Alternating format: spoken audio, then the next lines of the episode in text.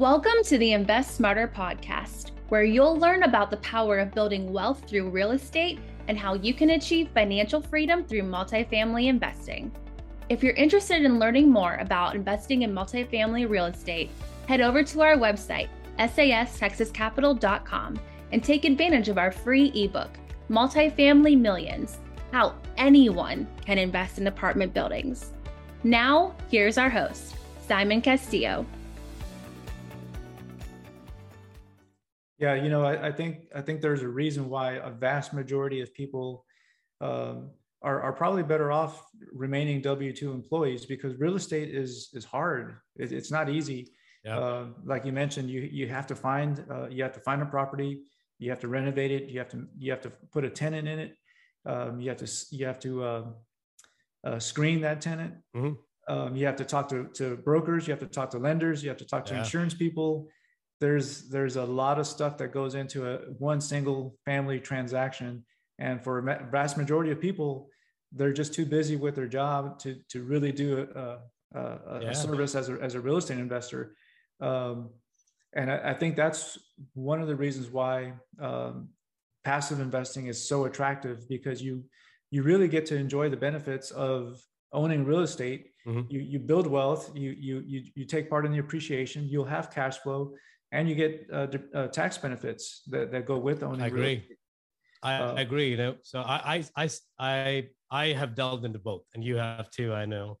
And I still continue to hold some of my single family assets just because I was too lazy to dispose them of. I wish I did, but I have them right now. So it's there. You know, the challenge always is I always thought that $200 per month was a lot of money coming in. It was going to help. But you know, what happens is what I didn't foresee at that time was one HVAC replacement could wash out your entire year's worth of cash flow, right? One eviction could set you back several $1,000s. That 200, 300, 400, while it sounds good, until you're able to scale to a point where you have 10x, 20x of those available to you, where your risk is syndicated. If you're only going to own one or two or three, you have to really think hard about these negative scenarios. And to your point, Simon, I ask everyone, like, how much do you want to scale this business of single family? If you're only going to buy one, you might as well invest in a syndication with someone like me or you, or there are other deals. Like I always tell my friends, you don't have to invest with me. That's completely fine. If you don't want to invest, that's okay. But keep your eyes open to passive investing, because passive investing, the only decision you're making in passive investing is whose opportunity would you invest your money in? That's it. After that, if you made that decision wisely, you sit and collect a paycheck, right? Every month, every quarter, depending upon their distributions. And oh, by the way, multifamily syndications is usually 1.8x or 2xing your money in every 3 to 5 years. That's at least a projection. And let's assume that projection is true. You're essentially doubling your money in 3 to 5 years, right? And if you're doing that, it's with zero amount of work, and it gives you the freedom to do your job should you choose to live that life. That's completely fine. And like I know a lot of physicians who love being physician, but they hate money. They just don't want to think about money, right? And that's okay. There's nothing wrong in that, but that doesn't mean they should not put a plan together to have their money work for them. So for someone like that, passive investing is great because they're good at their craft. They love their craft. They went in to help people, and they should continue doing that. But then think about taking that money out. If you were to invest in your example, right, in your statement, if you were to invest in a single family, the amount of work and effort and risk and liability involved, especially in the medical field, the liability involved in a single family is exponentially higher than if they were to invest in a single family deal, a multifamily deal, or a syndication as a limited partner, because no matter what happens in a syndication, you as a limited partner is not getting sued. You as a limited partner has zero exposure. You don't sign on the loan. You don't have anything to do. As I said earlier, the only decision is I'm going to invest in Simon's deal or Saket's deal or XYZ's deal. That's the only assessment you have to do. Yeah, you're right. And eventually, like you said, it comes down to investing with who you're comfortable in, putting your money with. And mm-hmm. I love your point about it doesn't have to be me, it doesn't have to be someone else. Find someone that you're comfortable with, and that you're comfortable with the asset that they're investing in. You know, something, a story I always tell my investors is, people are going to put, you know, these great offering memos in front of you. They're always going to be great. They're going to be nice and glossy and pretty pictures, and they're all going to look fantastic, fantastic returns. But ultimately, you're entering a partnership, and you're going to be partnered with that person for the next 3 to 5 years. So better to invest with someone that you know and trust versus someone that you don't know. And you know, if things turn tough, you know, you have someone that you can reach out to. That's one of the biggest things that I tell people is, you know, just as important as the deal itself is the person that you're investing with. Yeah, you know, it's kind of interesting you say that, because that's a very important point, right? So, like you, I'm sure you do the same. You get the same thing. I get pitched a lot of deals now because once you're in that circle, you're going to be in multiple distribution lists, and people are going to send you their deals, right? And I see deals making 3x returns in this market. And one of my friends said, oh, if I don't invest in that deal, I'm going to lose out on that. Let me just put my money in there. And I had to actually pause it. I'm like, okay, let's think through that. If it's a 3x deal, if I had a deal today that I can tell my investors, I'm going to 3x their money in three to five years in this market, in this environment, kid you not, I'll fill that deal in 3 hours, maybe two, maybe one. It's because that those deals do not exist. And if they exist, there's a lot of risk associated with that. Right? So to your point about, as a syndicator, we'll never say our deal sucks, because we will never find a deal that sucks, right? Our thesis, the deal rocks. Now, as an investor, what you have to do is you have to, instead of saying that syndicator is doing something wrong, it's not that, it's their thesis is not aligned with your thesis. So you have to make sure you have, so let's take a step back. You actually have, as an investor, you need to develop your own personal investor philosophy, right? What is you? Do you invest in cash flowing? Do you invest in appreciation only? Is appreciation more important to you, right? Or that's the only thing. How important is tax benefit for you? How important are stable markets for you? Or do you want to go in hybrid markets or linear markets? These are the decisions that you need to start thinking before you find a syndicator to invest a deal in. Because what's going to happen is, and you know that, oh, Saket, Simon, this deal is an amazing deal. It's going to close in 24 hours. While I don't want to pressurize you, I'm just letting you know, right? What essentially has happened is I've told you, dude, if you don't go in 24 hours, you're going to lose out on the deal. So then there's a FOMO sets in, the fear of missing out sets in, and you're pressured to make a decision. And your chances are you're not going to be able to do your due diligence. That does not mean your decision would always be wrong, but it may be wrong because you haven't thought through it, right? That's one. The second really is, it really is not the deal always. It's really the syndicator.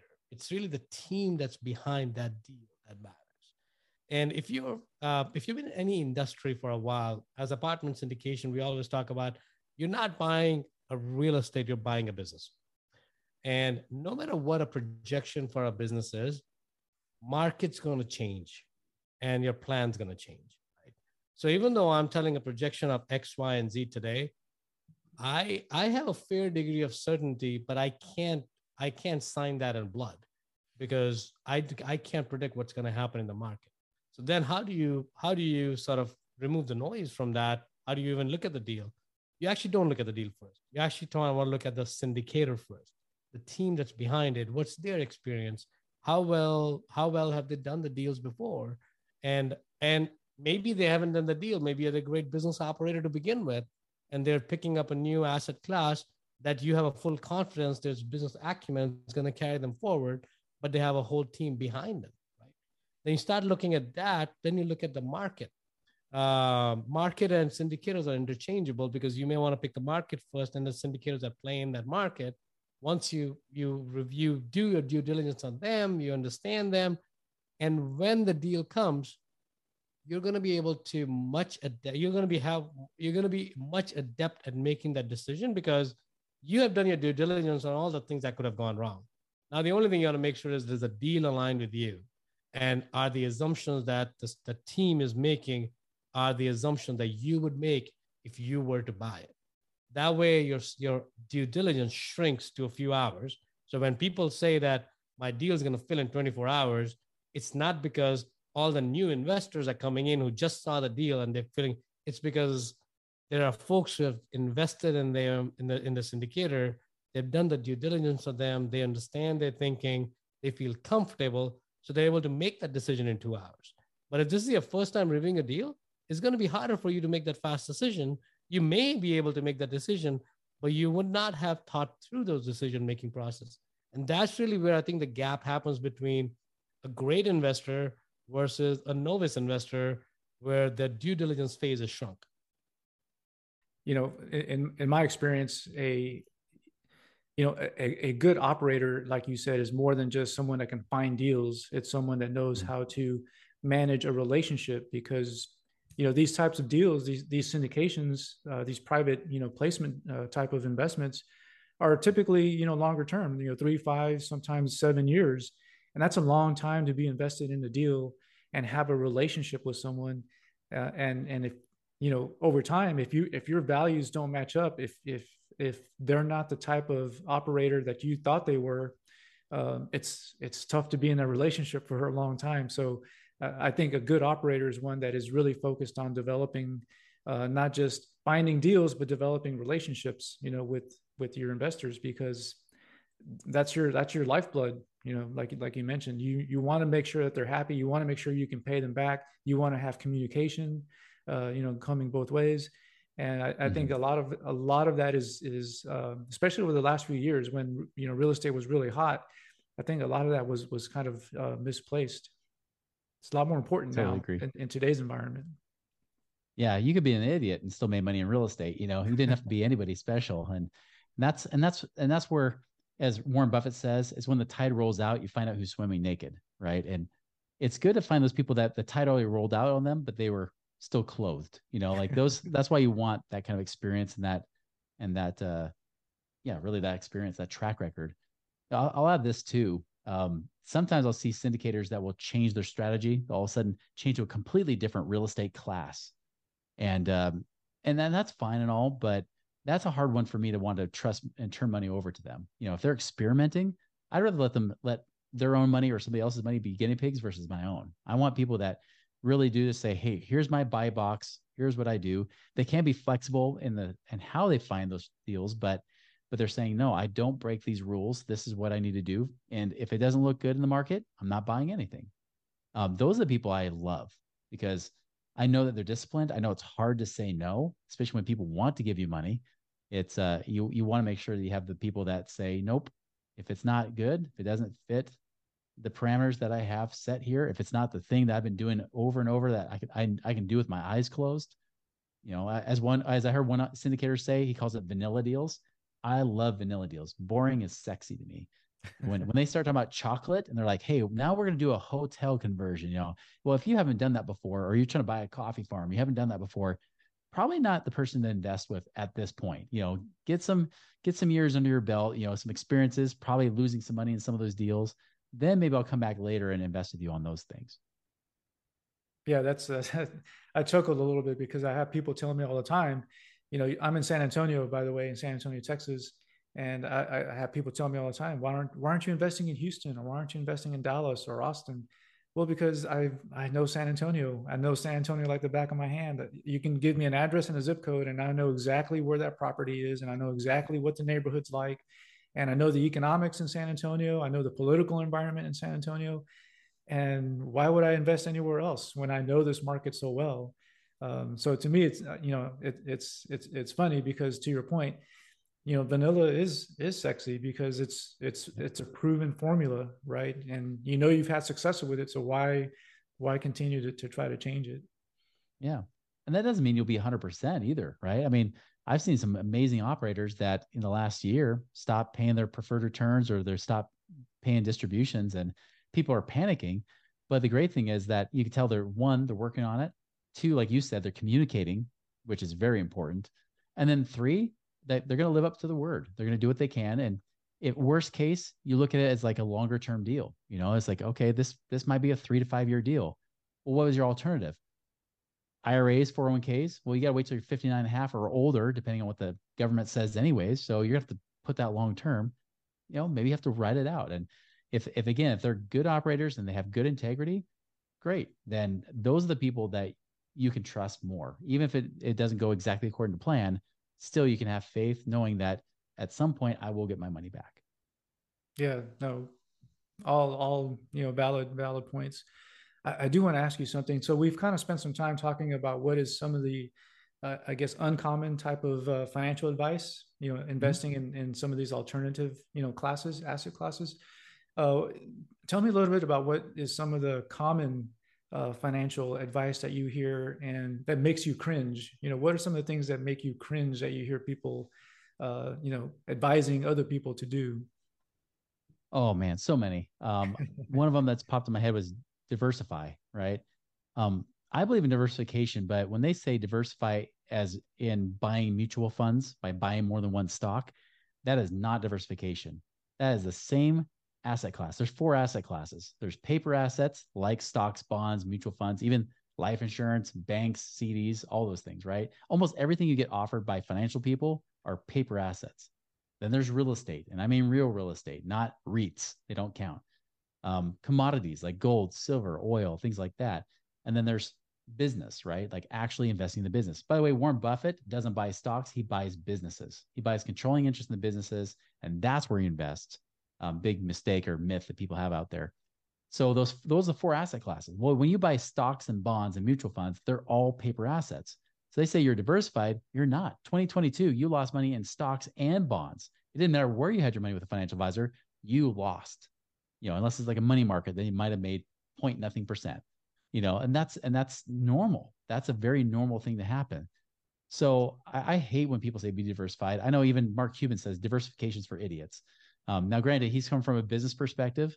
I think there's a balance. I think if you're going to diversify, diversification's important with operators, right? Like if you might put money into certain deals, don't put all your money into one deal. You know, that's bad. I have some clients that they have a particular favorite operator that they love, you know, especially in the oil and gas space. I had to tell them, I was like, listen, like I can't give you financial advice because I'm not an investment advisor, but don't you dare put more than 33% of your money into one company. Yeah. Like that's dangerous. You know, even I don't care if you think they're the best people ever, still, you know, they might put 100% of their money in because they own and control it. You don't. You're a passive investor. You still need to diversify among different strategies. And you can do that in real estate. I mean, when I have clients buying up, you know, they might buy some turnkey properties. They might buy not just single family homes. They might buy duplexes. They may also get into apartment syndications, even though right now they're harder to find. They might buy apartment syndications or self-storage. They could do like the oil and gas stuff. They can do business partnerships. They can do short-term lending. They can do all kinds of things, funds that are diversified in different areas too. There's so many different ways you can diversify, even being heavy in real estate and still have some protection. So I think diversification, when they talk about it, you know, from the traditional standpoint, it makes me cringe because it's never true diversification. I think once you do get out of the rat race, then of course, great. You know, you have enough passive income to replace your expenses. Then you start building out, maybe buy more on commodity side, or you start, you know, maybe buy into some businesses. If you're heavy in real estate, there's a lot of things you do. Franchises is another option you can do too, that some of our clients will do. So that's one that drives me nuts. Debt is another one too, where it's talking about, you got to be debt free. I'll tell you, the Dave Ramsey poster child are like our ideal clients, the people that did everything Dave Ramsey said. And then they realized, wait a minute, I'm not Dave Ramsey, because Dave Ramsey owns $600 million of real estate. That's where he makes his money. Between the $100+ million a year he makes in his business, there's where he makes his money. None of it's in the stock market. They get ticked off. They become asset rich and cash poor. And often we might have to teach them, even though we may not cash out like all their house equity, especially with the way rates are today, we might look at how to get money out of prison. So many in prison, usually in two places: home equity, right? And that could be even be investment property equity too. And of course, money in banks, stocks, bonds, CDs, even crypto, you know, those kind of things. Get your money out of prison and then get it out to invest in places that actually generate passive income. And that's really all we do with people, is figure out how do we improve their cash flow and their situation, and how do we get their money out of prison to get it working for them. And of course, everything you learn in financial advising, it's all about locking up in prison. Keep that money locked away, set it and forget it. You hear that, right? keep it in there forever. Miracle of compounding interest is the eighth wonder of the world, which, by the way, Einstein never said, but you'll see it only on financial advisor websites and network marketing company sites, but they'll say it, but it's not true. He never said that, but they'll teach it like it's gospel, right? You know, the compounding interest crap, it's all in an effort for banks and institutions to keep your money longer. They want you to keep your money there forever. They want you to build it and compound it, not pull out interest only. They want you to pull out less than interest so that their cash flow with their guaranteed fees will always increase. That's why they do it. Even when you're paying off loans, banks want you to pay them off faster. That's why they'll incentivize you with lower interest rates for faster loans, like 15-year or 10-year mortgages versus a 30-year. If they really wanted you to do 30-year mortgages, like I used to teach when I was a mortgage broker, come on. If that were the case, they would give you the lowest interest rate and say, oh no, keep it forever because we'll compound that over time.